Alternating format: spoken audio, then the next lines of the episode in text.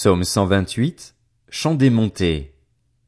Heureux tout homme qui craint l'éternel, qui marche dans ses voies.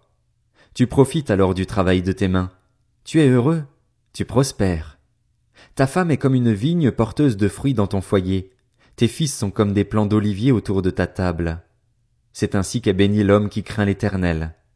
L'éternel te bénira de Sion, et tu verras le bonheur de Jérusalem tous les jours de ta vie, tu verras les fils de tes fils. Que la paix soit sur Israël.